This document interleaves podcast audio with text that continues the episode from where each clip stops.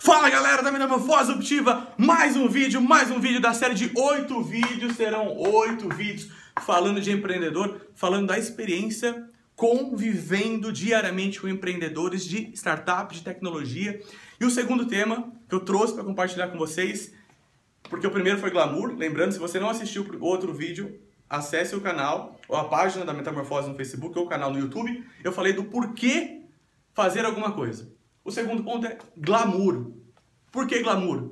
Porque não existe glamour na vida do empreendedor até que ele de fato alcance o sucesso, ganhe muito dinheiro, se realize, empregue muita gente, dê muito trabalho para muita gente.